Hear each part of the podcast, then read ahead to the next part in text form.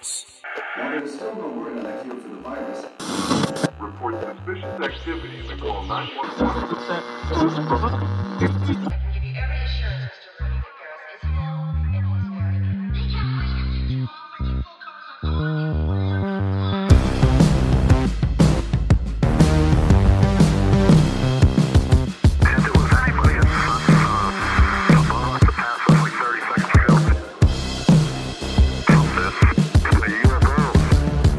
Howdy, folks, and welcome back to another episode of your favorite podcast, That Would Be Rad. We're a podcast that majors in 80s and 90s nostalgia, comic culture, all things paranormal, and minors in retro video games, tabletop RPGs, pre internet mysteries, and raising our kids to be half as cool as we were. God, I, I try to do that in a whole breath. and raising our kids to be half as cool as we were back in the 80s. We are your hosts, Woody Brown. and Tyler Bence. I'm changed. It's been, I feel like it's been so long, I don't even know what to do. Yo, dude, I'm so lost. Can I just be honest for a quick second and say that the last Hey, man, we're in the it's trust almost tree. been a month now, and it the last three four weeks has felt like ten years has passed. Boy, has it ever. And look, I don't want to spend a ton of time because we don't have it. Nope. I don't want to spend a ton of time complaining about what's going on, but I think it's important that we kind of just give the listeners a little bit of a heads up. So, Mm-hmm. all joking aside, Tyler and I both have just been dealing with an insane amount of just, well, our families needed It's a real show around here. Yeah. Um, one of my loved ones uh, was very unhealthy and unexpectedly uh, came to live with my family and I. And in my opinion, should not have been discharged from the hospital uh, where he was. He should have been transferred to a like a um, a facility where they could do like occupational therapy and physical therapy. And it, he had a lot of medical needs that, in the end of the day, turned out now admitted to uh, the intensive care unit. So I don't want to start everybody's week with a big gut punch, but the truth of the matter is, you know, Talon and I both, we were just talking right before we pressed the record button that one of the things that matters a lot to us, you know, outside of just, you know, being there, you know, for our family and stuff is, is maintaining consistency with our show. And so you have to know, listener, if we aren't here a week, then something real serious is happening. It's nothing that we take super lightly and stuff. So both of us have just been going through the gauntlet of, oh, you know, just being there for our families. And it's so weird that it all happened at the same time for both of us, you know? Oh, yeah. Yeah. So, Yeah, I mean, you know, not uh, again, not to get like super detailed, but I mean, literally, all this is happening on Woody's end. And what's funny is I didn't. I had so much kind of going on on my end, like my, you know, long story short, we had this crazy stomach virus. We all get sick. You know, the whole throwing up for 24 hours thing, and it sort of hits us like stair steps. And so my youngest, Elliot, while she had this stomach virus, uh, unbeknownst to us, she also had a double ear infection, pink eye, which I had no idea about fun. that. And then they thought she, when we took her to urgent care, they thought she had this thing called Kawasaki disease, uh, which I'd never heard of, but apparently it's like really intense for Yeah. little ones. So we take her to the hospital. She goes to the hospital. By the way, thank you so much for all our friends and family out there for sending like good thoughts and prayers and Yeah. kind words. It really helps in those times, especially there's just something especially about like when your kid is going through this because you feel so helpless. And so fortunately, thank God, she only had this thing called the adenovirus, another thing that I'd never heard of. Um, she gets to come home, which is great. And then because my wife took her to uh, the Egleston Child Healthcare, she ends up now getting this weird offshoot of the adenovirus thing in like her eye and like and apparently you can like go blind from it her whole face like swells up it's horrible and then it goes into the other eye and it's just then i get sick and it's just like nonstop Yeah. so but i think we're back Yeah, and and so it's like we didn't even have a chance because so many things happened at once. We didn't even have the chance really to like update each other. Yeah. It was just like both of us kind of just had to check in with one Mm-hmm. another, and it was like, whoa, this is going on. What? What's this? Oh my gosh, you know. And so it's we're dealing with family emergencies, and we are still kind of in the thick of it. Um, You know, so in between going to visit uh, my family member in the ICU and stuff, we we wanted to kind of sit down and you know talk to you guys, and because believe it or not, you know, there's a lot of different ways to kind of cope with things that you're going through. Luckily, today we kind of have a, a quick second to sit in this. I mean, this is literally like we're shooting from the hip. Is kind of like the uh, the terminology. Like we're recording this the day before it's going to be released, which we never do. And uh, we had just a quick second. Everything sort of lined up, and so um, I thought what we would do is talk about this interesting article that I read that came out this week while I was just sitting there in the ICU. This popped onto my radar, and I thought, hmm. And I kind of filed it away as something to talk about on the show. And uh, hey, here we are. Hey, hey, real quick, pal. Um, I know that we talk a lot about being like committed, but I mean, I mean, did you not just want to like bust out an episode in the ICU? Yeah, I mean, not really. um, all right, man. I don't know if you saw this. I saw this headline and I thought, what is this person talking about? Now, one thing that we've talked frequently on the show about, and as everyone who starts to listen to our show and has been listening to our show for any amount of time will know, I'm a fan of time travel. I Oh, just yeah. love it. Okay. Mm-hmm. And I love the idea of time travelers. And here recently, you know, we talked about John Titor again, thanks to our listener story submissions. Yeah. And we've talked about that kind of stuff. So, one thing that we noticed over the last year or so is there's this like, I guess like there are a couple of ti quote unquote time travelers currently on the internet on various platforms saying that they're time travelers. And there's a couple of different sort of mysterious avenues and things that are happening that we want to talk about on the show. But, and so I'm not sure if this one is the one that is kind of famous on this platform, on TikTok. I don't. apparently- I don't have TikTok. Do you? Yeah, I don't. Uh, no, no. Yeah. Uh, I mean, we we have a that would be rad TikTok that I started a while back, Mm-hmm. but I just don't even do anything. It's like you know, All of our enough. millennials out there are like, okay, boomer. Yeah, I know, right?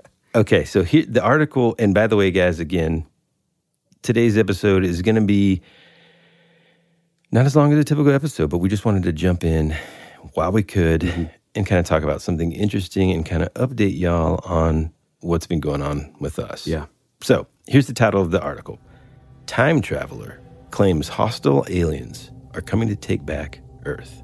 Okay. Wow. It was published March 24th, 2023. Now, now, real quick, just to, just to, uh, just so I'm not like, Just to interrupt. uh, just to Because we got plenty of time for that. no, no, don't no, no. Uh, but I do need like to, to sort of like set the stage. Is this an account that like has been around for a while and like claims to be a time traveler?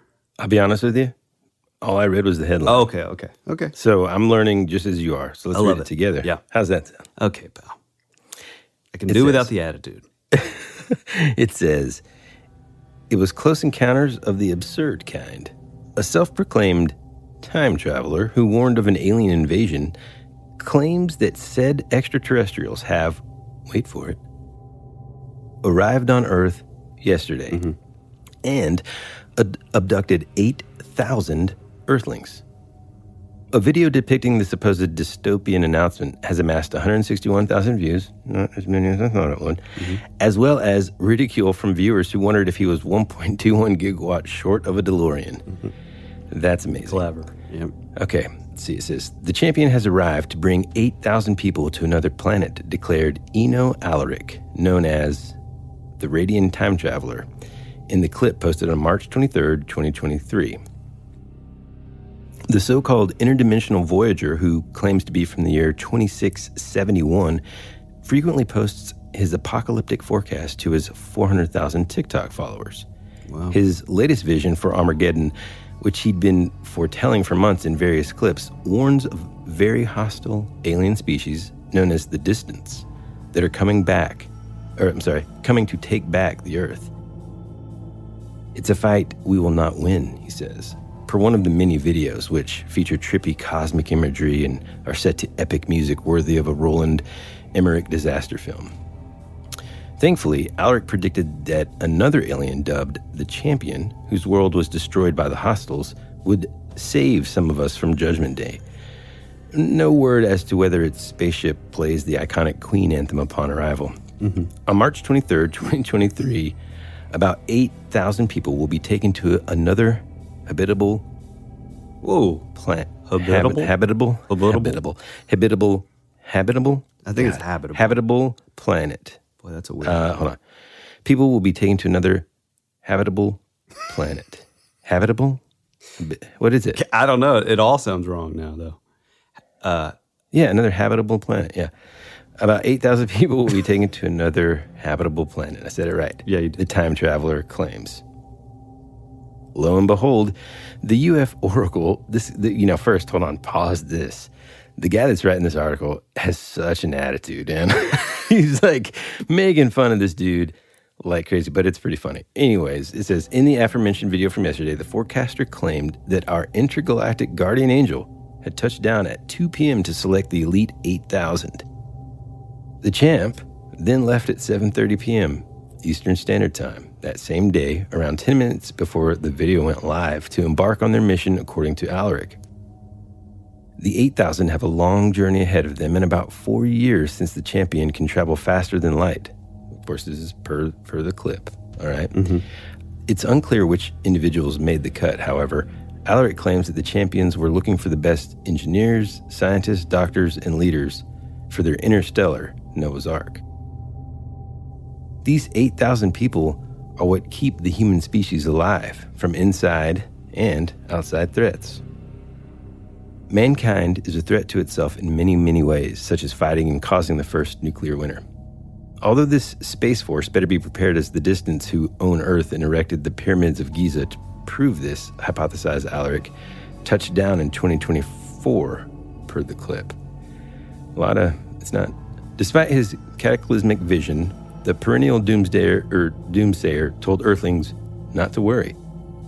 He said, I want you all to know that you are safe, assured Alaric. I am trying to warn you of, warn you all of what's to come. Well, hmm. Go figure. He made many viewers want to time travel back to before they watched the video. T- hmm. Tomorrow he's going to have to explain why they didn't come, scoffed one naysayer. Another skeptic quipped, Please let me know the lottery combinations ASAP, time traveler. One wondered why the champion left Alaric behind, given his spot on prediction. This is far from Alaric's first forecast for the apocalypse. Recent predictions have included everything from a 750 foot mega tsunami devastating San Francisco in May to a group of teenagers discovering a T Rex egg and a portal to other universes in Texas in July. Whoa. That's cool. And that's the article, huh? What? Hmm. Yeah, that's not really a good, uh, yeah, not a real good end to the uh, article there. No, So- I, I mean, I thought we were like just getting started. Yeah, no. So apparently, this guy has made a lot of predictions, and I've kind of heard. I don't know if he is the one that I've heard of. That's the quote unquote TikTok time traveler. But like we talked about in the uh, in the episode with the listener stories, and I think that's uh, season three, episode eight, just a couple of weeks ago. You know, there's the John Titor Instagram account that we've seen. There are other kind of um, remember. There's that. I think she's Brazilian lady that was on TikTok that claims that she can speak alien languages. Yeah, I kind of call BS on her. Oh yeah, I- man. as much as I, I it, it's so weird because I feel like I've, I, I'm like true believer, but there's so much of this that like, I, there's something about like when it's, when it's like on like social media that like, and I don't really know why because like if you think of it, you know, sort of logically, like, you know, it's like I believe in John Titor, like totally, and Yeah. you know, those were all just sort of like forum responses and and like faxes and stuff to the Art Bell show. But there's something like for some reason there's like this this like any new social media, like especially like TikTok, it casts this like different kind of like shadow of doubt on stuff that Yeah. just because everybody's like trying to go viral and like Mm-hmm, it's just ridiculous. yeah, man. There's like zero barrier of entry. You know, but it Um, makes sense can- Mm-hmm. though, logically, like that someone would be, you know, they're not going to like yeah, tap into a mass communication Right. source of mass communication. Yeah. sure. Yeah, Yeah, that, I mean that's the way to do it. You know, yeah. That's what I mean. That's why they call it social media because you can interact and and all that. There it is. Yeah, that was the advertisement given to you by someone in their 40s. Um, so, anyways, I thought that was super interesting. You know, a lot of these articles kind of pop in. It's interesting that the the, the beams of blue have kind of calmed down a little bit uh, since what felt like, you know, if this was the early 1900s or late 1800s or 1700s, what we would call like a flap of things happening, but that all kind of calmed down. You know, I don't know. Hmm. If you were a time traveler, let's say you traveled, I don't know, back to. See, that's the thing too, man. Like future time travelers that would come to this time, our time, our time down here, um, Our time. would I feel like they're a lot luckier than somebody that would just like pop into 1960. You know, like you really, although you could be more, if you had the right clothing, like the Men in Black, I guess, mm-hmm. you would be more anonymous or, eas you know, you could be more anonymous mm-hmm. potentially. But like communication wise, you can't really do a whole lot, you know. You're limited. Travel is limited, Yeah. you know. so so he's saying uh, He's saying that like 8,000 people are going to be taking, taken away from Earth mm-hmm. by this guy or alien person dubbed the champion. Yeah. Now, this sounds like something straight out of Dragon Ball. I mean, th- we'll get to that. And that's the problem with with this one. Like, as cool as it sounds, it's almost like it's almost like too cool to sound like it wasn't Mm-hmm. Yeah, yeah. written. You know, like I, I like right. the The, the bad aliens are called the Distance. yeah, I mean that's awesome, Yeah. but maybe a little too awesome. Right. Um, it sounds like somebody's been reading too many manga. Mm-hmm. All right, dude. So I know that we don't have a ton of time. Um, Yeah. But I got a little something I want to bring up. Let's Hmm. let's take a break first, and then when we get back, we'll get into it. Oh, cool. After these messages, we'll be right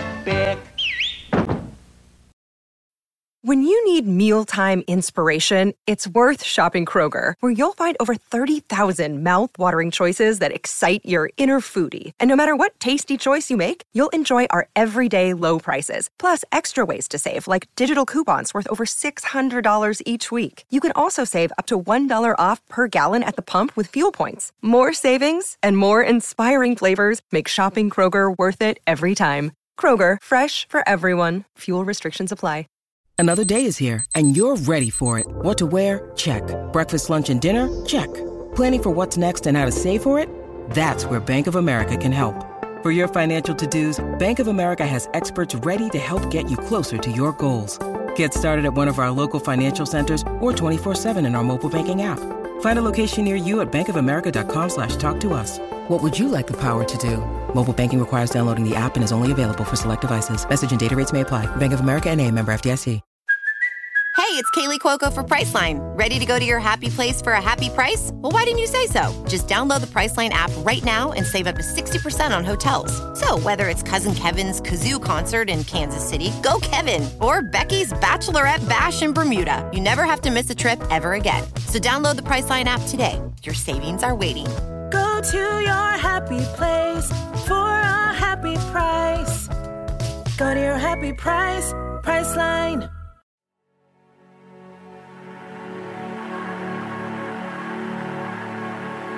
Pretty cool place if you're a Martian. Or a vampire. vampire You think you really know what's happening around here, don't you? We're fighters for truth, justice, and the American way. Hey, this is Woody. And this is Tyler, and you're listening to That Would Be Rad. And now back to our show.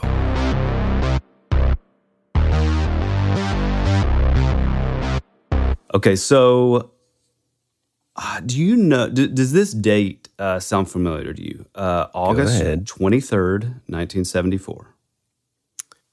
Man, it does, but I don't know. I'm not sure why. Okay, okay. Um, does the term "the lost weekend" ring any bells?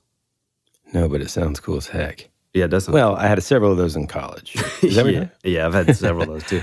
Okay, so what I'm talking about is this sort of iconic weekend called the Lost Weekend, where one of your favorites, one of my favorites, John Lennon, went off to New York took a weekend away from his horrible, horrible soon to be wife, Yoko Ono, uh, and hung out with his assistant, May Pang. Does Hmm. this sound familiar to you? It does a little bit, yeah. What's funny is I I had always heard about this, but I didn't realize that like the whole that everybody made such a big deal about it, like so much so that it was called the Lost Weekend, just because like him and and Yoko had split up. By the way, I am a huge uh, advocate for everyone who hates Yoko Ono. I'm not a fan of her at all. I think she is a talentless lady, and I think she just she got her hooks in old John Lennon and kind of ruined something. Anyway, on this Lost Weekend, that's none of that is important. The important part and the thing that pertains to our show is this little uh, this little article that I'm going to read. Racist. Oh, okay. I was lying naked on my bed when I had this urge. He recalled to Andy Warhol's interview. So I went to, and I guess that's Andy. I didn't know we were starting, and I got a little nervous. I got to be honest with you. I'm like, Uh, where? Well, Tyler? l- l- let me let me hit that again. I was lying naked on my bed when I had this urge. So I went to the window, just dreaming around in my usual poetic frame of mind. There, as I turned my head, hovering over the next building, no more than 100 feet away, was this thing with ordinary light bulbs flashing on and off around the bottom, one non-blinking red light on the top. Wow. Though, yeah, though sober, Lennon made sure to call for May Pang in an attempt to confirm his beliefs. As I walked out onto the terrace, she said, My eye caught this large circular object coming toward us. It was shaped like a flattened cone, and on top was a large, brilliant red light. Not pulsating as on any of the aircraft we'd see heading for landing at uh, Newark Airport. Adding, when it came a little closer, we could make out a row or circle of white lights that ran around the entire rim of the craft. These were also flashing on and off. There were so many of these lights that it was dazzling to the mind. The pair both took pictures with their Polaroid cameras, but they showed nothing. Hmm. It was an assertion that Lennon carried to his grave on the lower left hand corner of the artwork for Walls and Bridges, the album. Lennon wrote on the 23rd of August, 1974, at 9 o'clock, I saw a UFO. Initialing the statement, but according to a, to a friend of Lennon's, Uri Geller, who was like a famous psychic uh, and sort of illusionist magician at the time, the Imagine singer had a second encounter. So this is sort of part one of the whole thing. So he wakes up, goes out on the terrace. They're both naked. You know, they're having their super fun lost weekend. Just hippies, okay? Just, yeah, total hippies. They walk out on the terrace. They both see a UFO that's like 100 feet or 100 yards away. It's so close. They can see the lights rotating. They say it's dazzling to the eyes.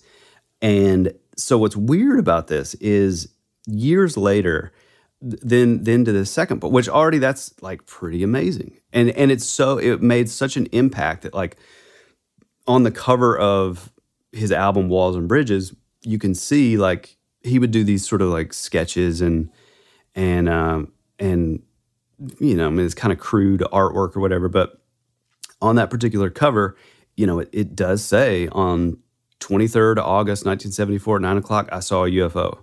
So like, you know, that just shows like how sort of uh, prolific or, or not prolific, but like poignant that moment was for him to like put it on an album cover, you know? Yeah. Have you, had you ever heard about any of this? No, I mean I knew about like the.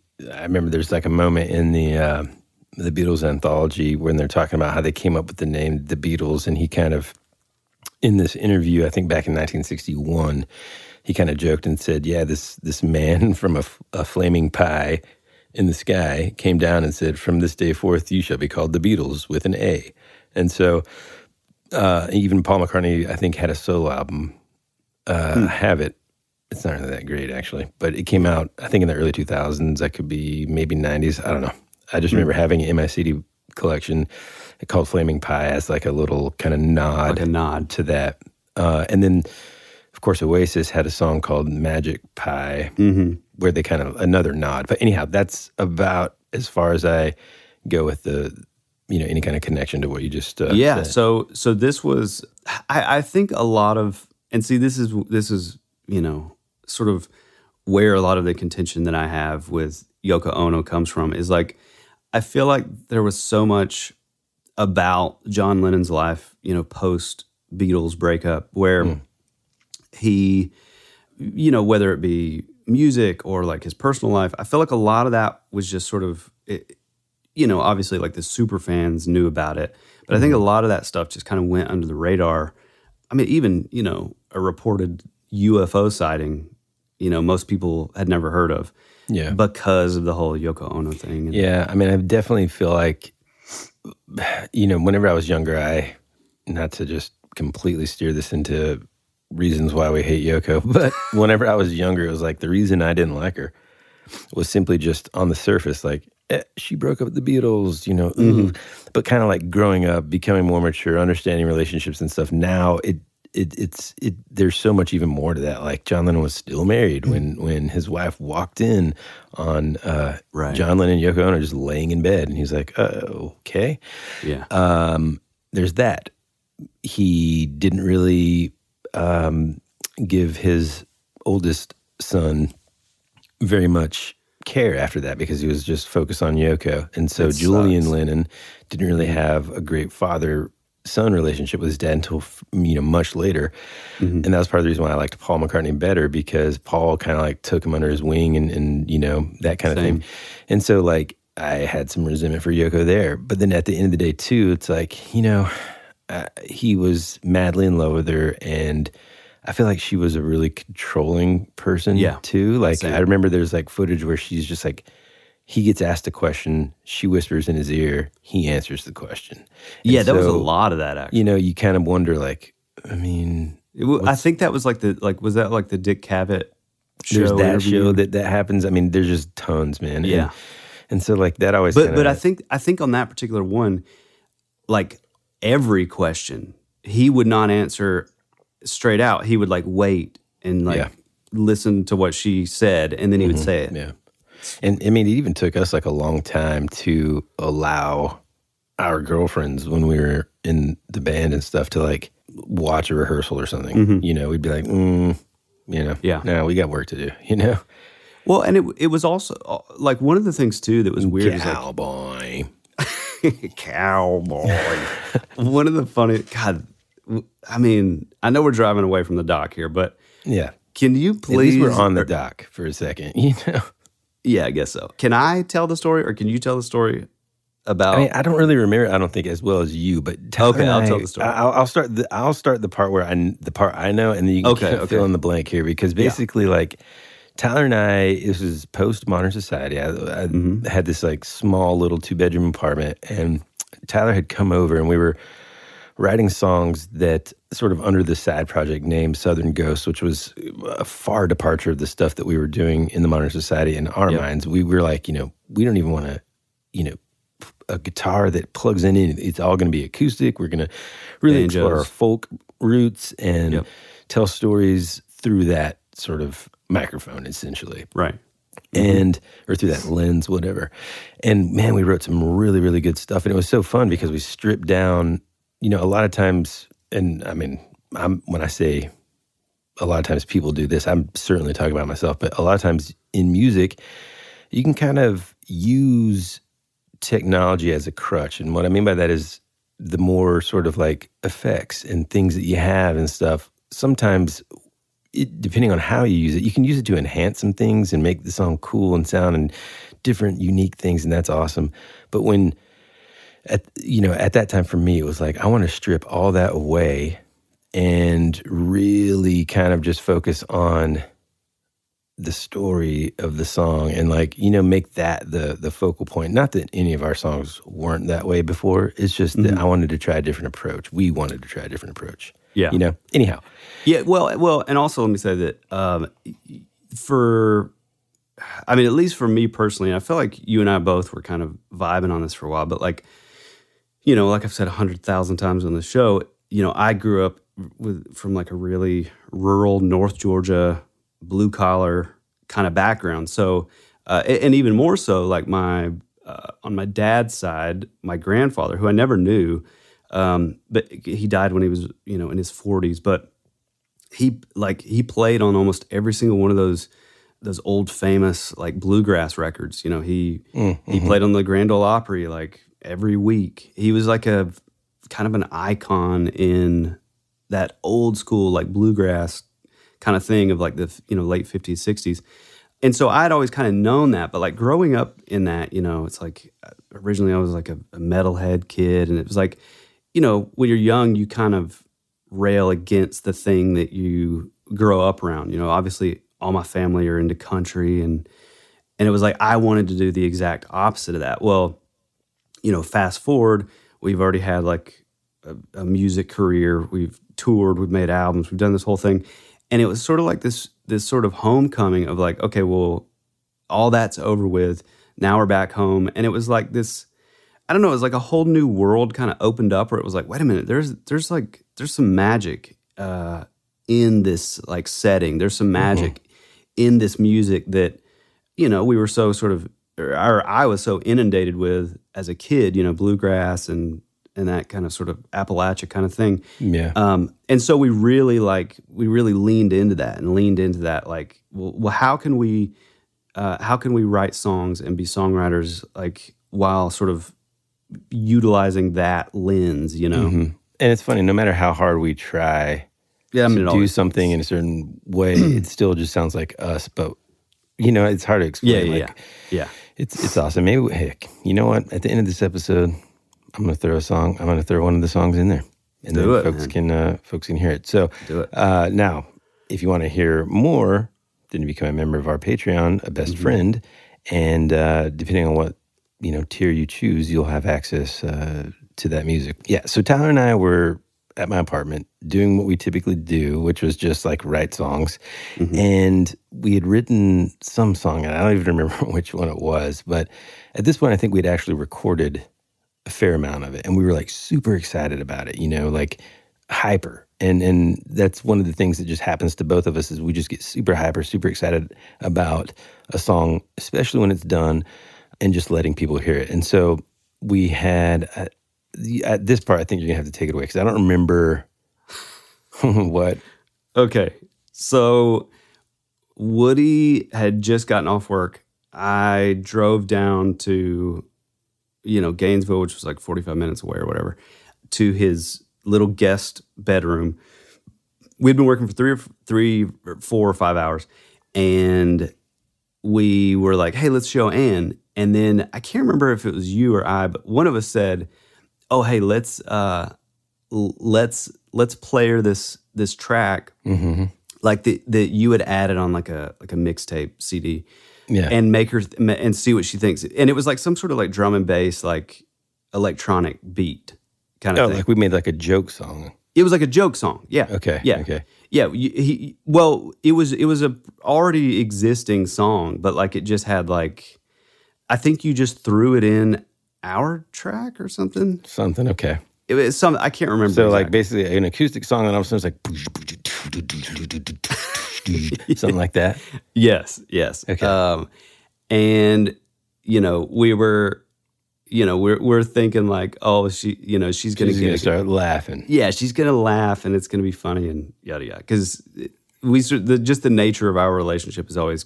kind of that, you know. Yeah. Uh, and so we we you know walk out into the living room. Woody has his uh, you know his laptop and he's like, you know, we were both sort of like really sort of amping it up, like, man, we're so excited, dude. We we uh, you know, we think this maybe like we kind of made a breakthrough. We think this may be one of our best songs. And so we play it.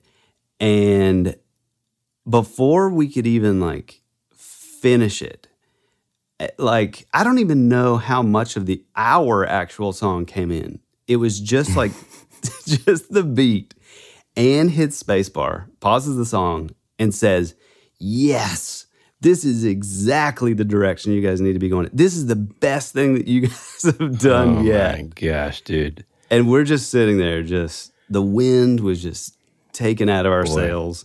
Yep, And the, now the I joke was on us. Yeah, and I remember just getting like, you know, now looking back though, maybe it would have been bad, eh? Yeah. Yeah. But you know, I don't know.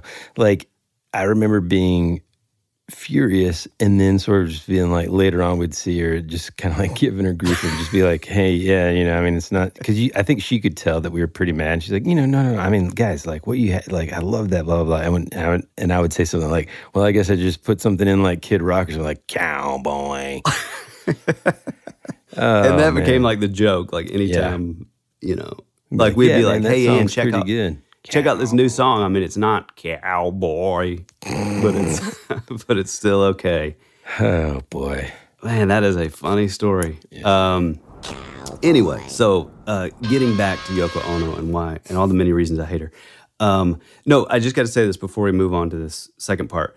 So I remember as a kid growing up and like you know he- hearing all these stories, and again, this is this is for all of us, all of us folks that that lived before the internet. Yeah. You know, so you would always hear like stories or you'd see clips on TV or whatever where like what we're talking about where Yoko Ono was kind of running the show. And like sort of the the logic side of me always just kind of thought in the back of my mind, well, maybe she, you know, this is John Lennon we're talking about. You know, this like a certified genius songwriter, a brilliant musician, you know, like one of the like an iconoclast. And so like it was hard for me to to not think that there was like, okay, well, some art involved. Yeah, the, like Yeah. she has to be so amazing, and we're just not able to see that. Like we're like there has to be something that was so special about her and so artistically just brilliant that he was seeing that maybe the public and fans like us were not seeing. Well, then years later, we would see like you know there's a famous clip. Uh, I think it may have been D- Dick Cavett, another one where they're playing with like Chuck Berry, and Embarrassing.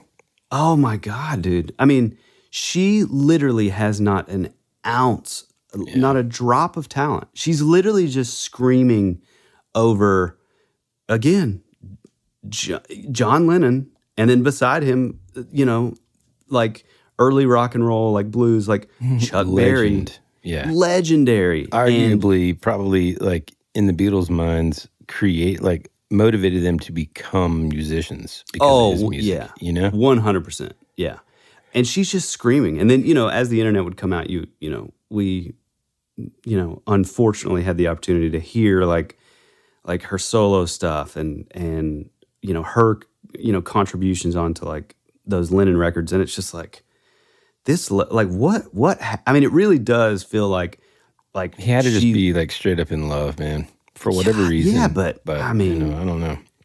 I don't know. Anyway, all that being said, so what we've we've established so far, John Lennon and his assistant May Pang, uh, on their last weekend, they saw a UFO. It was hundred feet away. They both uh, corroborated the same events. You know, they would all happen the same. I think he went on to draw like a sketch of it that would end up.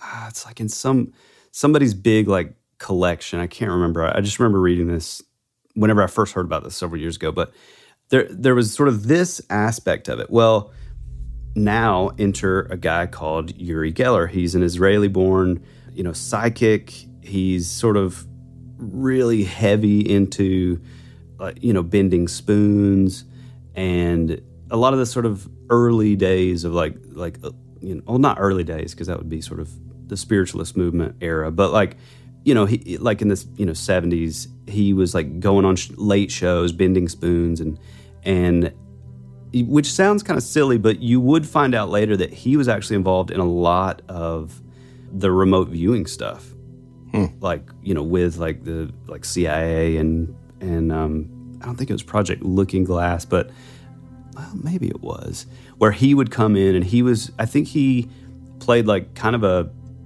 leadership role to a lot of these remote viewers where um, they were basically sort of astral projecting or channeling these these locations and places where so remote viewing if you don't know real you know real quickly you would have these people who were sort of psi enabled if you will where they they would give them a like a location of a place uh, they would give them like people's names faces or whatever and then have them like it would kind of go into like a quote unquote like trance type fugue state and they would um, basically remote in to these locations. Well, what was cool about this is like, and and I'm kind of going off topic a little bit, but what I just have to say, what was cool about this is as it went on, they were finding that I mean it was getting wild. Like they were starting to like remote view like onto like s- locations on the moon and like hmm. weird stuff. And then they started messing around with like and finding out that like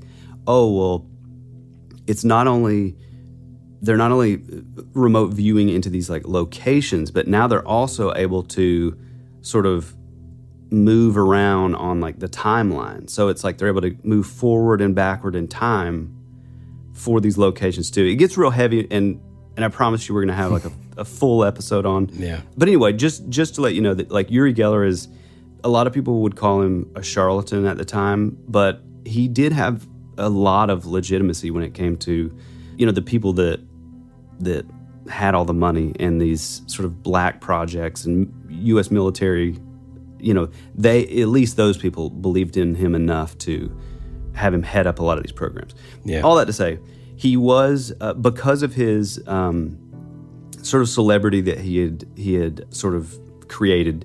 He was on all these shows. He was on like the the Dick, uh, not Dick Van Dyke, but like like I've said, the the Dick Cavett show. I guess I guess the '70s that would have been um, maybe Johnny Carson. Yeah, maybe. I guess maybe uh, all those like sort of late shows. He had kind of become a celebrity, so that's how he had connection to a lot of these people. And what's cool is like he he kind of, and especially at the time, you got to think like this guy was looked at as like sort of almost like a mystic, you know. And so you know, of course, people like John Lennon would probably gravitate to someone like that. So they were they were pretty close friends. Um, but in his collection, you know, it's like he has like Salvador Dali's crystal ball.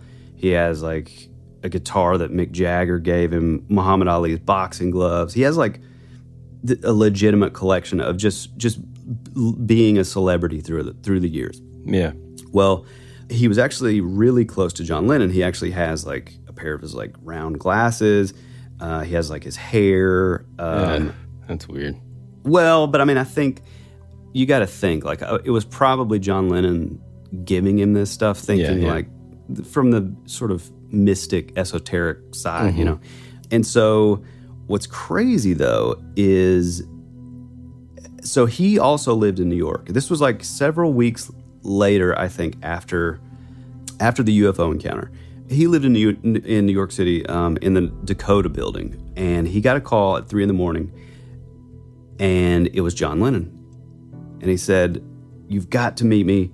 Uh, something happened to me, and I, I know it's late, but no, no, no, no, no, you've got to come. And so Uri Geller would get up and he would he would meet him at his hotel that he was staying at. Uh, and he said when he, he got there, Lennon was was like super pale and shaking, and he thought something had happened to him. Uh, Mhm. he's like, you know, what happened? What happened? And he said he reached into his pocket and he pulls out this little item and he hands it to him, and it's this tiny little like egg.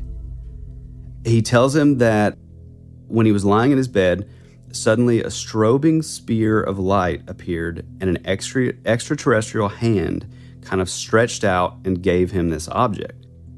Geller admits uh, that his first questions, you know, was obviously like, "Hey man, what are you on? Like, like, have you Yeah, been yeah. smoking? Doing some but yeah, yeah. But he swore over and over and over that no, no, no, this 100% happened. Uh, this is for real. And he said he asked Uri Geller to, to like, to hang on to it. And he said it's not a rock. Nobody knows really what it's made of. Um, and you know, like I guess still to this day, Uri Geller gets tons and tons and tons of emails and like funnily enough, like out of his whole long career of, of, of you know everything that he did, the number one question is, what was the egg? What was it made of? And it's pretty. It is pretty like sort of obscure, like of a story because you Mhm. still never really like you still never really find out like what it was like it doesn't even it, it it's like the story just kind of ends there like and he, he never really goes into like what it was, what it was made out of, what it looked like. But it is this sort of like obscure kind of like urban legend that, yeah, you know, John Lennon saw this UFO and then a couple weeks later would meet with Uri Geller, Geller and would hand him this cosmic egg that he claimed was given to him by extraterrestrials. Weird, man. And like, is it something that uh, you know people can see, or does he have like a? No, I don't think so. I think it, it was just like sort of a story that maybe he he told you know years ago, and it just like he and I think that was part of it too. Is John Lennon felt that like, hey, you need to hang on to this because I don't know. He I, I've I've heard it elsewhere too that like there was a little bit of like fear I think from Mm. John Lennon Mhm. as to like I don't know what this is. I don't necessarily like want to be the one that's hanging on to it. And so Yeah. What's interesting too is like he didn't even he Uri Geller wouldn't even come out and and talk about any of this publicly until after John Lennon passed away. Wow. But I don't know. I just thought that was really cool. I know we're both uh, pretty big Beatles fans, especially Yeah, you. Yeah. Uh, yeah, I'd never heard of that, man. Yeah, yeah. It's it's the the UFO one is uh, a little obscure, but the egg one is. I mean, it could all be fake, could all be total bull. But and so I see this picture of Uri holding this golden egg. I don't think that he's ever showed it. May, that could just be some like a publicity Thing. kind of deal. Because I don't think he's ever even explained like what it even looks like. Weird, man. Yeah. So weird. Um, but look, man, um, like we said earlier in the show, we are kind of um, pinched for time. Mm-hmm. And so, first and foremost, like you said, also, man, thank you to everybody that has been sending us sort of, uh, or sending us messages um, and keeping us in your thoughts and your good vibes and your prayers and your whatever. Um, Because it, it, you know, even though we may not be able to respond super quickly, you know, it, it definitely means the world to us. I mean, Yeah. for real, like when you're kind of, as all of you know, because we all go through things, it can feel chaotic and uh, kind of never ending in a way. And so to be kind of being able to ground yourself with some familiarity with people sending those kind of messages of, of love and support, just it's it's just amazing. So Yeah. well, Thank you. And then next week we will definitely return with a full fledged official episode that we already have uh, planned Mhm. out and ready to rock, and it's amazing. And I'm so glad. See, it's going to be one of those things where I bring it to the show, and Tyler doesn't know much about it, so I'm excited about that. I like it. I like it. Uh, if you want to find us, you can jump on over to Instagram. That's where the bulk of our, you know, I guess social media presence is. Uh, jump in the comment section. Join the family. Uh, the water's fine. If you have some stuff you want to tell us that you don't necessarily want to have, you know, public in the comment section, shoot us a DM. If it's more of a long form thing and you're more of an email, Jesus, email person, uh, shoot it on over to that would be radpod at gmail.com. But what's even more cool than all those things is our website, that would be radpodcast.com, where you can get on up there and leave a five star review. You can jump on any of the numerous podcatchers to listen to any of our episodes, all the things there. And you can actually leave a voice recording or like a voice memo uh, directly to the site where you're telling your story, you know, of an urban legend that you remember maybe from the 80s or maybe your own paranormal sort of story that you've or scenario that you've caught yourself in. We love to hear that stuff, and uh, we the more the merrier. We welcome all that kind of stuff. Also, if you're just not getting enough from the main feed, join our Patreon, The Rabbit Trail. Like Woody said earlier, there's many tiers, you know, to fit your financial situation. But boy, do we appreciate it! It means Mhm. so much to us. It helps us. It uh, it's sort of that like real time physical way of showing like your support for you know creators these days uh, and so everybody that's a member of the rabbit trail we love you so much it means the world to us Absolutely. um, you got anything else woody I think that's it, man. i think i may actually try to catch the new dungeons and dragons movie So jealous, man. i know you should be uh, but anyway we're we're glad to at least you know be able to talk to you guys for a little bit and kind of explain the situation and we we again again we want to apologize for a little bit of the radio silence because it's just been crazy around here. But I think we're all somewhat landing on our feet, and um, you know we're looking forward to get back to a consistent weekly basis thing. You got anything else, Woody? That's it, man. Okay, pal. Well, Well, you We already love asked you. me that question. So. I love doing it because I feel like you're just sort of lulled by my Uh-huh. by Yeah. my diatribe here at the end, and then it's like when I ask you that, it's like you just sort of snap out of it. yeah. Huh? Uh, no, no. I really don't. No. We love you. We appreciate you, and as always, Be rad.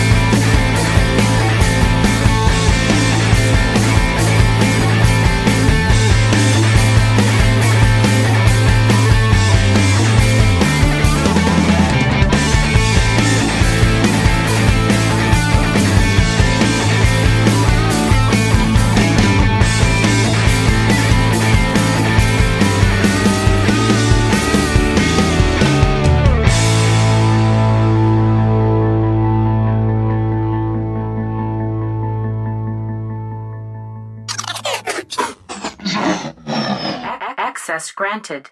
dude, what about that Uri Geller story, man? That's weird, man. I'd never heard of that, man. Yeah, it's I don't. weird. Even, I've never even heard that guy's name. Here's the part of the reason why, though, is because like after I was a huge fan of the Beatles, but I wasn't really ever a humongous fan of like John Lennon. Yeah, solo. Mm-hmm. Um, there's some great songs, but I, you know, I preferred like Paul McCartney and Wings. Oh, dude, over- Wings had some great Yeah, songs. man. And I mean, like that. I, I, I know we've talked about this. I definitely don't think we've talked about on the show, but I could be wrong. It just rings a bell. But you know, that first tour Wings did in America before they'd like even booked a lot of venues and stuff, they would just travel around and Yeah. play in high school parking lots, bro. Yeah. So imagine being a high schooler, only like a Mm-hmm. year or two after the Beatles final album, basically. Mm-hmm. All of a sudden, you hear this like music coming out in the parking lot. You're like, "What's going on, man? That sounds pretty cool." Freaking Paul McCartney's out there. Well, and also he, I, I, another little fun fact. I think he would actually not really wear like a disguise, but I- I think like you know because nobody knew what was going on really. You know, we didn't have the internet, so like Mm-hmm. yeah, exactly. He'd have like a like a hat and like the collar pulled up on his jacket and like Mm-hmm. the beard and everything, and like you know for the long, I I would imagine like people showing up to like watch this musician play. It's like you're just not thinking, oh, that's that's Paul McCartney because he's got glasses and a hat and everything. And like just imagine how bad that would be to like be watching a show and then about the second song in, you're like, wait a minute.